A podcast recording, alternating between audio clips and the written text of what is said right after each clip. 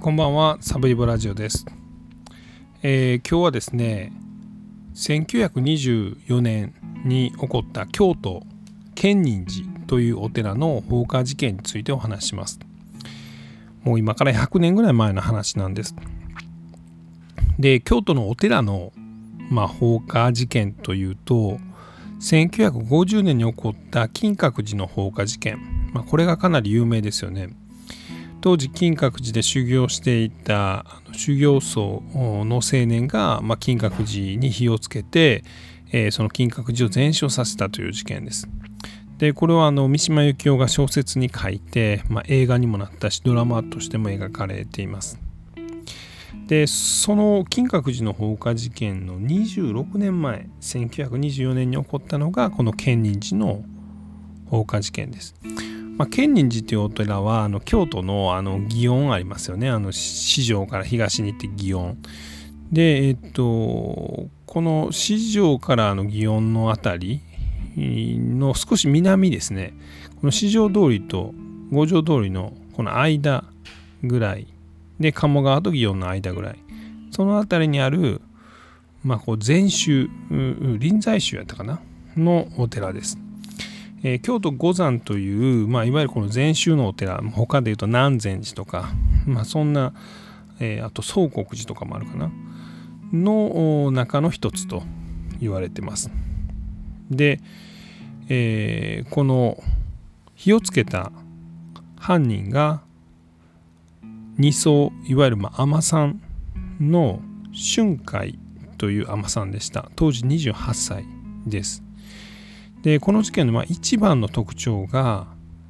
最近あの、まあ、そんな事件ばっかり言ってますけど、まあ、美しすぎる2層であったということです。でこの春海は後にですねこの美しさゆえにこの放火事件を起こした後も波乱の人生を歩みましてもちろんその生まれてからこの放火するまでもその美しさゆえにですねまあなかなかこうあの苦労するという人生でした。ではこの春海これ本名が鈴子というんですけどはどんな女性だったかということと、まあ、事件がどのようにして起こったかという話をしていきます。えー、春海が生まれたのは、えー、これが京都の、えー、あ東京か東京の歌舞伎町の近くにある岡崎町というところで生まれたということです。で、とにかく、まあ、家はお金持ちでで、えー、とても鈴子自身、まあ、美しかったということです。まあ、本名が長谷川鈴子と言います。で、えー、もう幼い頃からですね、まあ、うちの息子の嫁になってくれという、まあ、縁談の話がいっぱいありまして、まあ、その一つの縁談が実って18歳の時に結婚します。で旦那はさらに金持ち、まあ、つまり玉残しであったということなんですけどもこの旦那さんが、まあ、そのいわゆるこうセックスとかする能力がまないという、まあ、そういう人だったそうです。で、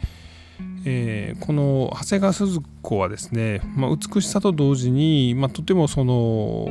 まあ、そういう性欲が強かったということを言われてます。なので、まあ、旦那さんがそういうことができないということをストレスすごいストレスに思ってですねでまあ今だったらもう浮気しちゃうんだと思うんですけども、まあ、当時そんな許されなかったんで、まあ、ちょっとこう、うん、心の病になりかけたりもするんですけどもまあ挙句離婚します。で3年で離婚してでそこからはあの自分がいろんな勉学を励もうということで、え東洋大学に入ったりしてます。で哲学科で勉強したりするんですけどやはりその何て言うんですかねこう内から出てくるこの性欲を抑えることができずまあ抑える必要なんてないんですけどやっぱ当時はこの長谷川鈴子はなぜか、まあ、禁欲の誓いを立てたそうなんですけどで、まあ、禁欲を求めてですねキリスト教を勉強してみたりあとは、まあ、あのいわゆるこの禅宗ですね座禅とか組んで精神を統一しようということで、まあ、そういうお寺に通ったりします。ただあの年を重ね24歳、えー、まあ、美貌にはさらに磨きがかかってですねで自らのこの内から出てくる、まあ、そういう欲望もなかなか抑えるのが難しくなってきます。まあ、抑える必要なんであったんやと分かんないですけど。で、まあ、それが見抜かれたのか、まあ、実はその一人の新聞社新聞記者ですねに、まあ、彼女は無理やり、まあ、そういう関係にされてしまうんですね。でしかもその場所がですね、まあ、その禅宗を修行してた時の、まあ、お寺の中であったということです。で、えー、1回ではなくですねそれからまあこの男はしばしばそのお寺を訪れて、まあ、この鈴子とそういう関係になり続けていました。でこのことがまあバレてですねで、まあ、このお寺にはいられなくなってでこの鈴子はどうしたかというとまあこのさらに深い修行をして自らの制約を抑えようとして、えー、禅宗の中でも特にその厳しいという、まあ、曹洞宗に、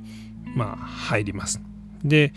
えー、この時はもうあの髪の毛を剃っていわゆる剃髪してですね、まあ、それで、えー、さんになりました。でこの時に名前が春海となるんです。で、えー、年齢もですね、まあ、20代半ばになりましてで、まあ、修行厳しい修行をするんですけども、まあ、その中で、まあ、一人のおお坊さんと、まあ、知り合います。でそのお坊さんが、まあ、宗春という4つぐらい年下の男性の、まあ、お坊さんなんですけども、まあ、このお坊さんと意気投合するんです。なぜかというとこの、まあ、曹洞宗というかなり厳しい禅宗のお寺であってもですね、まあ、結局まあお金持ちの子供の修行僧は親がこの偉いお坊さんにいっぱい貢ぎ物をしてですねでそれによって結局甘やかされるみたいなそんなことが寺の中では起こっててで春海はそれをすごい怒ってたんですねこの鈴子は。でこの宗春という、まあ、イケメンだったんですけどお坊さんも、まあ、そういうのは良くないなとやっぱこう修行の場であるべきこの建仁寺はいつまでも清く正しくないといけないということを2人でよく語り合ってたということです。まあ、ようなよな語り合っていくうちに、まあ、ついに2人は一線を越えて男女の関係になってしまうと。まあなんじゃそらとも思いますけどしゃあないなとも思います。で、えー、そういう関係になった時にですね実はまあのお寺の中なんですけども障子に穴が開いてて、まあ、誰かに覗かれてたんですね。でも翌日からもう寺の中ではまあそういう噂になります。しかしこの宗春も春海も、まあ、一度火がついた欲望を止めることができず、まあ、夜な夜なあっては、まあ、体を重ねるようになります。でそのうちさらにお寺の中ではこの噂が広まってで、えー、この春海はそれに心を痛めてまあもともと腐敗している、まあ、お寺だし、まあ、自分たちのそんな噂まああらぬ噂じゃないんですけどねある噂なんですけどがまあ広まったということでこの復讐の意味で、えー、建仁寺に火をつけます。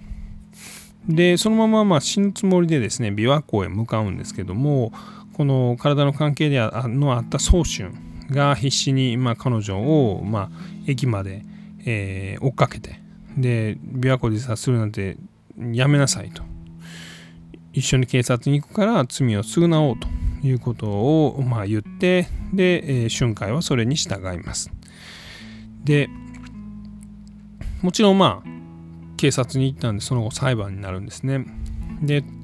これ被害額は2000億円ぐらいって言われてます2000億ってすごないと思うんですけどまあ、そんだけ重要なこの文化財だったんですかね。とんでもない金額ですけど。で、まあ、この裁判が行われるんです。で、その中でですね、驚きのことがあるんですけども、この弁護士がですね、まあ、時代もあったんですかね、この大正時代。1926年かな ?24 年か。えー、弁護士がなんとですねこの春海長谷川鈴子を更生のために私が結婚しますと言うんですねで私が面倒を見ますとだから彼女はにはどうか寛大なあ審判をお願いしますみたいなことを言うんですねすごいなと思うんですけど。で結果としてはえー、っと懲役10年の、